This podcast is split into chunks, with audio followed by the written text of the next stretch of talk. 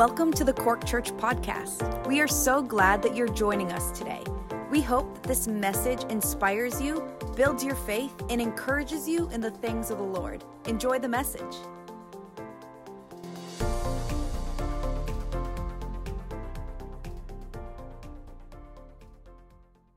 I want to um, share with you from the, the, the, book of Acts, the Acts of the Apostles. Um, this is the history of the church. I'm, I'm, going to put some details in for those who are new Christians, those who are Christians a while, but maybe haven't, you, maybe discovered much of their Bible yet. It's this, this, most phenomenal book. The book of Acts comes after the, the Gospels Matthew, Mark, Luke, John. And then you have the book of Acts, the Acts of the Apostles, written by Luke. And uh, Luke gives a very comprehensive and detailed um, account of how the church began to mightily expand and grow after the resurrection of Christ, after he ascended from the, from the uh, Mount of Olives in Jerusalem. The, the apostles and 120 in total went into an upper room waiting as Christ had promised them for the gift of the Holy Spirit. Ten days after Jesus went up into heaven, the Holy Spirit falls in Pentecost in an upper chamber in Jerusalem, and they went out from that place. And from that moment on, the church went through exponential growth. And one of the great characters that became a Christian at this time was the man a man called Paul. He was not known as Paul then, he was known as Saul. And Saul was a Pharisee of Pharisees. He was actually, uh, you could say, a rising star within Judaism. He was a very intellectual, very devout man. He was a Pharisee. He had trained under Gamaliel in Jerusalem, uh, he was, um, who was a very noted rabbi and teacher of his time. He was gifted in philosophy, Paul was, and he was seen among his peers as a, a real rising star and a zealot Jew. And so when Christianity uh, came about, when Christ, when the church started to expand and grow, he took it very offensively because it was basically saying that God was finished with Judaism, God was finished with the law, God was finished with everything that he held dear, and that everything was fulfilled in Christ. And that was the message of the gospel. No more do we need to be killing cattle and sheep to forgive us our sins or to cover our sins. Jesus' death uh, covered all that. And so when he, when he saw the expand, the expanding gospel, when he saw the church going into rapid growth, he got very angry. He was a religious zealot.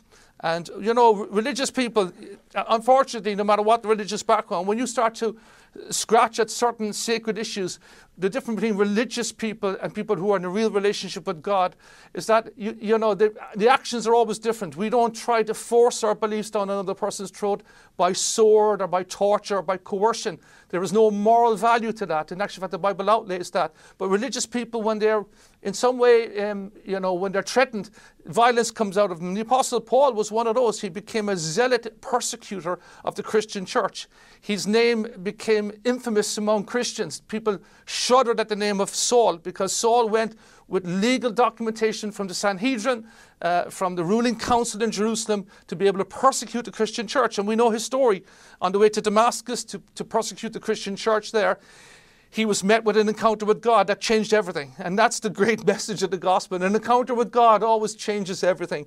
And so we know that this man, he went through a metamorphosis of change.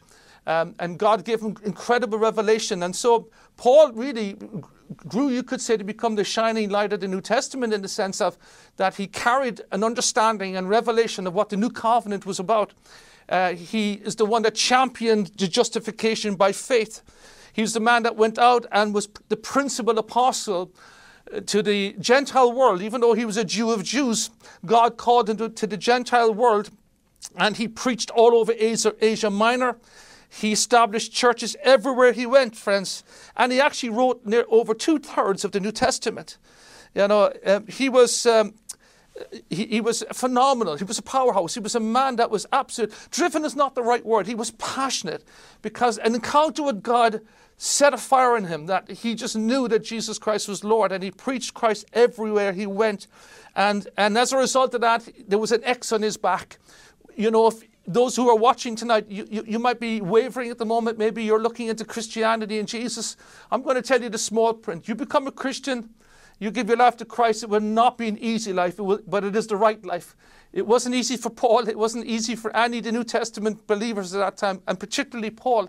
Paul talks in, in the book of Corinthians, he wrote two letters to the church that he had started in Corinth.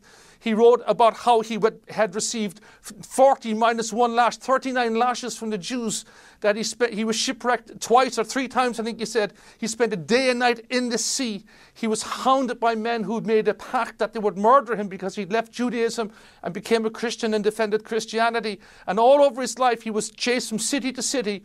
But he, wherever he went, he established works for God. And God used this man mightily. He was a phenomenal uh, revelation on the Word of God. But um, we are going to read from a portion of Scripture, Acts 27, where it's coming towards the end of the book of Acts. I'm only giving you this bit of background on Paul because, unfortunately, a lot of younger Christians they don't know a lot of the detail, and it's very important for you to, to if you want to if you want to be able to hold in the storms around you, you need to put your feet into the Word of God. You need to learn your pedigree. You need to learn where you come from, what, it, what the church is about. You know how the, the explosion of growth happened through miracles and signs and wonders, and how that nearly every single person that stood for Christ, every one of those um, early apostles all left, all, all, fell foul to martyrdom. They all went to their grave, um, you know, through violence, but they gladly accepted it because they knew they had something far more powerful and more cherishing in their relationship with God. And so th- this Acts 27 is coming towards the end of this man's ministry, you could say. It's nearly coming into the final chapters of his life. As I said, he spent for years uh, preaching the gospel, averting, you know, mobs that tried to kill him and attack him. And eventually he returns to Jerusalem after his third missionary journey. Now he did three major journeys, as I said, which he which he planted churches, then went back and put elders and leaders in place, and then then he discipled them through letters and epistles, and uh, he was phenomenal. And because of Paul, we stand in a massive legacy of truth. And the great thing about truth, when you know the truth, that the truth shall make you free. But now, here in Acts 27, I haven't got all night, but I want to just give you a little bit of the background. I think it'll help, be helpful to you. Paul goes back to Jerusalem, and in Jerusalem, there's uproar again. People know that Paul is the main, the main man here because everybody in Judaism knows him, and yet he became a Christian. He left all that was common to his family background, his heritage, and all this. And so, to keep peace, you know, um, with the Jews on some level, um, you know, they, they, sorry, let me, let me jump forward. Effectively, what happened in Jerusalem is that the Jews trumped up charges of blasphemy and sedition against them. They basically accused the Apostle Paul of bringing a Gentile into the court of the Jews. Now, if you don't know, the temple, the temple of old had a court area that was only for Jewish men, and then you had the court of the Gentiles and the court of the, the women and children. And so he was accused of bringing a Gentile into what was in Judaism very sacred. Um, and so this trumped up charge of blasphemy and sedition was only to arouse the, the, the, uh, the, the, religious fervor of these extremists. And so uh, they're shouting for blood, and you get the accounts in the previous couple of chapters 25, 26, as main chapters of Acts. You begin to read those accounts where they literally latch on to Paul. They're ready to beat him to death. They're starting to beat him already.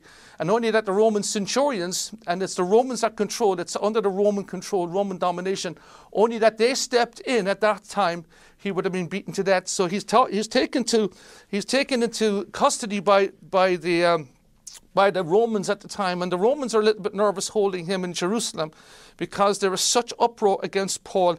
They decide to transfer him to Caesarea, which is about an hour now in 20 minutes away. It's coastal area. Caesarea was, you could say, the capital of Roman rule for the Jewish world. Even though Jerusalem was the capital city of, of, of Israel, Caesarea became this more administrational town. It's where the, the main body of troops were. It's where the main uh, center of commerce was done. And so they had to move Paul to Caesarea and there keep a better eye on him uh, because the Apostle Paul said, Nobody has a right to flog me. I'm a Roman citizen. That's an amazing thing. We'll go into that another time. So he's, he's, brought, to, he's brought there to Caesarea. And, um, and so he's brought before uh, uh, Festus. Festus was the, uh, the governor for the Romans. He governed, he was a Roman governor of the region, and he's brought before Festus um, to be tried uh, because the Jews are still crying out blue murder against this man. And uh, so, you know, he's there. Uh, Festus doesn't last too long there. He's pulled back to Rome, and Felix takes over, another new governor. So there's a transition of time. Paul is still in prison. He's awaiting hearing uh, whether he's been blasphemous or seditious on board accounts, it would be death if he was proven, proven to be true against him. And so Felix comes in, the new, uh, the new successor. He's not too sure what to do with him because he is a Roman citizen. Uh, uh, you know, and under Roman citizens, the highest status you could have in the world back then was to be a Roman citizen. You had the protection of the Roman army and the whole Roman judicial, Roman judicial system behind you. And not anybody, including the Jews, had any right to flog you or beat you, but they were terrified of, it, of an uprising in Jerusalem. They were terrified of the Romans. They didn't want to be bringing armies in, costing them money, costing them lives. And so they're trying to keep the Jews happy, try to keep Paul happy, and he doesn't know what to do. And so King Agrippa comes on the scene as well. And King Agrippa now was the, the, the king of Israel at that time, and Agrippa comes in, and, and Paul, you can read his story in Acts 26. Paul shares his testimony. He shares what, how he was a Jew, how he, how he come to Christ, and had a great impact upon Agrippa. And King Agrippa, in, in the famous words, says to Paul, he says, you nearly convinced me to be a Christian. But anyway, in the course of that trial, Paul makes his appeal. He says, I want to make my appeal against to Caesar. I want to be tried by Caesar. I want to be tried in Rome because I'm a Roman citizen. And so when a Roman citizen uh, required that in law, they had to facilitate it. They, they had no right to judge him there. They couldn't judge him according to Jewish laws or rules. They had to ex- extradite him back to Rome. And this is where the story is. This is coming towards the last leg, you could say, of Paul's life. This man that lived an epic life for God. And so this is your background. And uh, they're leaving now. I'm going to read Acts chapter 27 uh, from verse 10. Now, they have already left Caesarea by boat. They've pulled into a place called Crete because the weather was pretty choppy on the way. These are all the previous verses. They end up in a place called Fair Havens. I know it well. I've been to Fair Havens in Crete where Paul was. There's a little church there that marks his landing in Crete. And now they're ready to set sail from Fair Havens to go on to Rome. But Paul has a word from God that if they do this, they're going to incur severe loss. And he begins to speak to the men in the ship, the leaders of the ship. He says, Men, verse 10, Acts 27. Men, he said, I believe there is trouble ahead if we go on. Shipwreck, loss of cargo, and danger to our lives as well. But the officer in charge of the prisoners listened more to his ship's captain and the owners than to Paul. And since Fair Havens was an exposed harbour, a poor place to spend the winter, most of the crew wanted to go on to Phoenix, further up the coast of Crete, and spend the winter there. Uh, Phoenix was a good harbour with only a southwest and northwest exposure. Verse 13 when the light wind began blowing from the south, the sailors thought they could make it, so they pulled up anchor, sailed close to the shore of Crete. But the weather changed abruptly, and a wind of typhoon strength, called a northeaster, burst across the island and blew us up and out, of the, out to sea. The sailors couldn't turn the ship into the wind, so they gave up and let it run before the gale. We sailed along the sheltered side of a small island called Cauda where with great difficulty we hoisted aboard the lifeboat being towed behind us. The sailors bound ropes around the hull of the ship to strengthen it. They were afraid of being driven across the sandbars of Cyprus off the African coast, so they lowered the sea anchor to slow the ship and were driven before the wind. The next day, as gale force winds continued to battle the ship, the crew began throwing the cargo overboard. The following day, they even took some of the ship's gear and threw it overboard. The terrible storm raged on for many days, blotting out the sun and the stars until at last all hope was gone. No one had eaten for a long time. Finally, Paul called the crew together and said, Men, you should have listened to me in the first place and not left Crete you would have avoided all this damage and loss. But take courage. None of you will lose your lives, even though the ship will go down. For last night, an angel of, of, the, of the God whom I belong and whom I serve stood before me, and he said, Do not be afraid, Paul, for you will surely stand trial before Caesar. What's more, God, in his goodness, has granted safety to everyone sailing with you. So take courage, for I believe God. It will be just as he said, but we will be shipwrecked on an island. About midnight on the 14th night, this 14 nights, I want you to remember, 14 nights fighting a storm. 14 night of the storm, as we were being driven across the Sea of Adria, the sailors sensed land was near. They dropped a weighted line and found the water to be 120 feet deep. But a little further they measured and again found it only 90 feet deep. At this rate, they were afraid that they would soon be driven against rocks or along the shore. So they threw out four anchors from the back of the ship and prayed for daylight. Then the sailors tried to abandon the ship. They lowered the lifeboat as though they were going to put out anchors from the front of the ship. But Paul said to the commanding officer and the soldiers, You will all die unless the sailors stay aboard. So the soldiers cut the ropes and the lifeboat was left to drift away.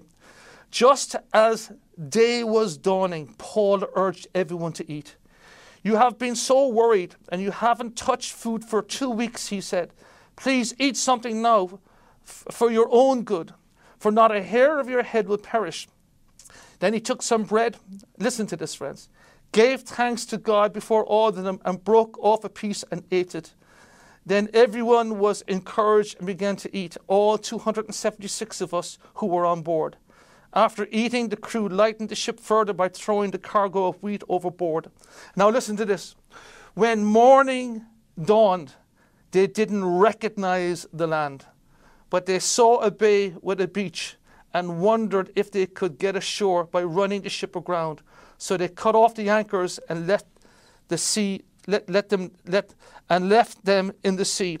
Then they lowered the rudders, raised the foresail, and headed towards shore. But they hit a shoal and ran the ship aground too soon. The bow of the ship struck fast, while the stern was repeatedly smashed by the force of the waves and, began, and it began to break apart. The soldiers wanted to kill the prisoners to make sure they didn't swim ashore or escape, but the commanding officer wanted to spare Paul, so he didn't let them carry out their plan. Then he ordered all who could swim to jump overboard first and to make it for land.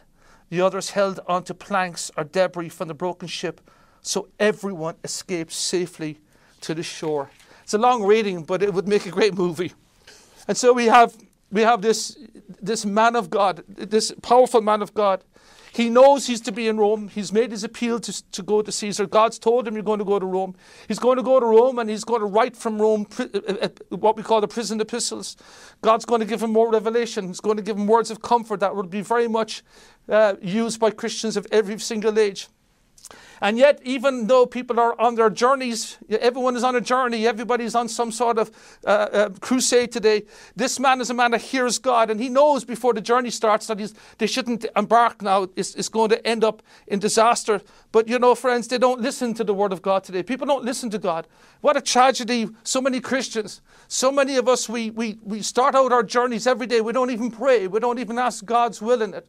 We're not even open to the will of God. We don't want God's opinion. We want things to go our way. We want it to go according to our plan. That's why Jesus said, Thy will be done on earth as it is in heaven. That's what we should pray. What is your will, God? Let it be done in my life today. But they, they, they, they part, they go, they leave, half cocked uh, on their own logic that they're going to make it to, um, to Rome and they end up in this awful calamity. Paul knows the voice of God. I perceive this journey will end with absolute disaster. Every voyage embarked on by Christians or non Christians without discerning the mind of God will end in a disaster, friends. It will always end in disaster. Everything seems fine at the beginning. It says when they set out, they had a nice wind behind them and they thought this is pretty good. But you reap what you sow. Don't proceed in life without the will of God. Don't proceed in life without the mind of God. Uh, you know, and, and don't go through this life thinking that you can make it through in the best of a natural mind. The best of a natural mind is still only a natural mind. We need the mind of God. And now more than ever, in the time that we're living, we need to hear from God. We need to know the voice of God. We need to know the presence of God. We need to know His mind, His thinking, His plan. Because His ways are not our ways. And so they go on their journey, and very quickly they run into trouble. It says, uh, not long after, a tempestuous headwind came around. Uh, you know, that's a, a tempestuous means uh, something with a temper. something is very turbulent. There's wind uh, with a temper in it, you could say. And uh, so it begins to throw great strain upon the ship. The ship comes under strain. And the sailors are doing what they can just to hold the ship together. They're putting ropes under the ship. So you can imagine they're passing ropes under the ship, tying it up both sides to keep even the ship together. This is how awful this storm was. They started lighting the ship in verse 8. They started showing, throwing tackle overboard. You know, and, uh, and, and, and, and so all this to save their lives. And yet, you know, that's what many people have done today in the storms that we're in. You would try to lighten the ship in the church. Let's, um, let's shorten the services, Pastor. Let's shorten the preaching. Let's not preach about sin. It's amazing, friends, that when the storms happen, the very first thing that leaves the church is the silly programs. We throw them overboard because they're no good anyhow, they can't save you. And so this ship is driven for 14 days. These sailors are in a terrible condition. These 14 days they think they're going to die. But Paul, in the middle of the storm, hears a word from God. And I want to tell you today, friends, whatever storm you find yourself in today, God has a word for you. And Paul simply said it to the, the captain of the ship, to the officer in charge. He said, Now listen to me. God has spoken to me. We're all going to make it. We're all going to get to the other side. God has given me a word. And so the key is you must stay with the ship. And this was the issue. Someone board the ship, it's like every man for themselves. Yeah, you know, and that's the temptation, isn't it? The temptation is to jump ship. The storms are here. The temptation is to, to leave faith. The temptation is to leave prayer. The temptation is to leave the presence of God and jump ship and try to try to make it your own way, friends. You'll never make it if you jump ship. You have to stay with the Word of God. You have to stay because God, who brought you into the storm, is going to bring you out of the storm. You and I, friends, have the hand of God upon us no matter what the enemy throws against us.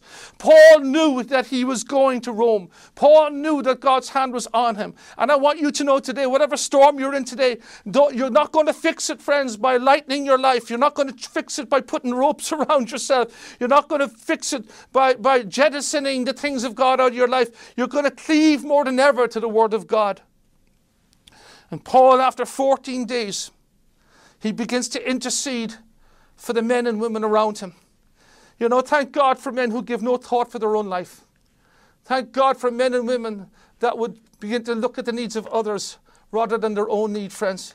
And he begins to seek God for a word and begins to pray. And I love the Apostle Paul. He's down in the belly of the ship. He's agonizing before God. And there he calls the whole assembly of 276 men together. He said, God has given me a word for you. And it's amazing, friends, that you know when we find ourselves in storms like we are now, we're in terrible. We're, this world is in a terrible storm. Christians are in the storm with them, friends. But it's not time for you and me to jump the ship. It's a time to, for us to stay on the ship. Because I love when it says in, in, in the verse later on here, it says in verse 39, when morning had dawned, it said they did not recognize the land. And this is what I want to kind of just on top of a little teach of Paul and his missionary journeys and the top on top of where he's going and why he's going and how it ends, friends. You know, I, I, th- this verse just jumped out at me because in the midst of the storm as a Christian, there's times you're not going to recognize your salvation. You're not going to see it, but it doesn't mean it's not there. You know, I, you know, it said when dawn had come, they didn't recognize the land. Oh, friends, what a tragedy when Christ came into this world.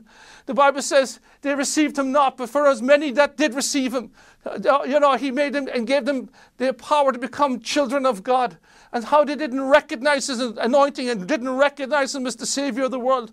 And so I would urge you, Christian, today to recognize that God's hand is on you in the midst of the storm. Recognize that you may not understand where you're going, you might not like what you're in, but God will bring you through, that there will be no loss of life, friends, no matter what you think. The Bible says, you know, if we lose our life, we will gain it. And if we try to save our life, we will lose it. But we stay with the Word of God, we stay on the ship of the gospel, we stay committed committed to the promises of God. We stay concerned for the lives of other people. Paul interceded for those men and women around him. He broke bread, he nourished them, and that's our job. That's why God has allowed you and me at this time in this world where it's shutting down, that's in a storm of storms, a storm like it has never been in before. The entire world is covered in darkness, friends, and yet God has allowed us on the ship.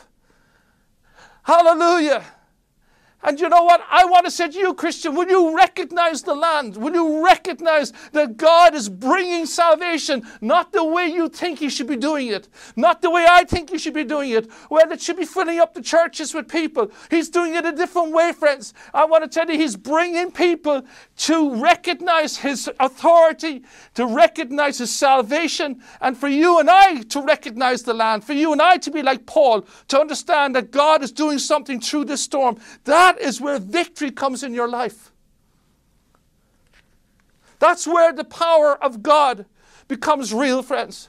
That's where faith hits its apex. That even when the waves and the billows and the darkness, and I can't see the cloud, the, the, the sun, I can't see the sky, it's all dark over my head. When I'm feeling nauseous and nausea and tossed about on the sea, to know that I'm in the will of God to know that God is going to preserve me, to know that God has kept me there for the sake of 276 other people. That's why Paul was there, friends, for those other precious lives that would have perished without knowing who God was. He preached the gospel. The next chapter you begin to see, he's preaching the gospel to those men and those women. He's beginning to see God move in the island of Malta where they were washed up on. I want to tell you, friends, that's what God wants to do with us. Recognize the land Recognize the plan. Recognize that there is a plan. Stay with the ship. Be thankful. Give thanks in all circumstances. Give thanks in every circumstance, the scripture says. Break bread. Remember the cross. Share that cross with other people. And when morning came, they didn't recognize the land. The very salvation, they didn't recognize it, but it came anyhow. You might not know, friends, how it's going to happen, but I want you to know that it is happening. God is working a miracle in our time and in our lives. Praise God for the Apostle Paul. Praise God for a man that can pray the heart of God. Praise God for men and women that can hear the voice of God. Praise God for men and women that take no account of their own life, friends, but are ready to lay it down because that's what a Christian is called to be. And so I would say to you, in this man, as he goes on, we know the ship is bust in pieces. These sailors are washed up, they're damp, they're wet, they're, they're cold, they're frightened, they're weak. Read the next chapter. Paul is lighting a fire for them. Paul is helping to feed them. Paul is loving them, friends. That's why we're left in the storm. That's why we're left in this world, friends. You are the light of the world. Stay with the ship. Don't jump over. Don't be wishing another place. This is where God would have you shine. It's written for the eternal memory, friends, of the feats of Christian endeavor and kindness and compassion for us to, to read forever what Paul has done. May it be written of you and me that we didn't jump ship when the going got rough. That we didn't cast away our confidence in Christ because we were in storms, friends. But no, we believed that He was going to bring about a mighty salvation. And I believe with all my heart that even in this pandemic, in this epidemic that we're faced, that we're in at the moment, that God is breaking this world onto a beach. God is bringing them to a place of salvation. I believe that there's going to be a massive revelation of the glory of God as the waters cover the sea, friends. I believe with all my heart that as we hold on to faith and journey with God and not be just throwing things out of the ship, don't be like the spoiled baby throwing the toys out of the pram just because you can't get into church and because you can't be with your friends. See it that God has left you in the storm to be a light, to be a man or woman that would pray and reach out and love as he did with Paul and others. And what an example Paul was shipwrecked three times, a day and a night in the sea. Can you imagine being a nighttime in the deep water with sharks around? Can you imagine being beaten 39 times, uh, lashed 39 times, and then beaten with rods on two other occasions, stoned on another occasion, chased all over his life? He's been chased from city to city, town to town, and yet here he is, not complaining, not moaning or groaning. He's not even lecturing them when he says, You should listen to me. He's just stating a reality. But he said, I've got a message of hope. And you know, friends, had Paul just stood up and said, Well, you should have listened to me and shouldn't have taken this journey, and that was it. You know, who wants to hear that, friends? Who wants to hear about what you shouldn't have done? But he says, This is what you need to do now. You need to strengthen yourself in God. You need to stay with the ship because in the morning, you're not going to recognize the land, but it will be your salvation. You know, you might be watching tonight, and some of this might have escaped you, what you're on about, but I don't think it does escape you. Because everyone is in a storm. You know, there's someone that we know who can calm the storms. His name is Jesus. The same Jesus that the Apostle Paul bowed his knee to that lit a fire in Paul's heart that he was ready to lay down his life for others and eventually did lay down his life. He was eventually beheaded in Rome. He went there, he eventually got to Rome. Long journey there, but in that place, in that prison cell, he began to get revelation from God and write it down for our exhortation today.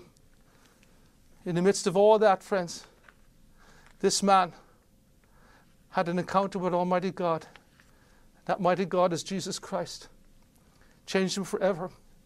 That Jesus is the one that calmed the storms, so the word out of his mouth, peace be still, and storms were calmed. He's the very one that can bring calm to you today. He can bring hope to you today. Friends, I was out walking just yesterday. I met some of my neighbours, and just at the distance, chatting across the street, and they're elderly and they're so fearful fearful to go out, fearful to come in, full of fear. You know, I love the words of Jesus when he says, Fear not. Fear not. Lo, I'm with you always, even to the end of the age. Paul had the confidence that God was going to bring about his salvation. And I have a great confidence today, friends, that God knows what he's doing. I started talking about Winchester Higgins and the loss of his beautiful Hannah, his beautiful bride to be. But even in the midst of that, God still knows what He's doing. What a storm that young man is in today, but he loves God. And God will bring him through.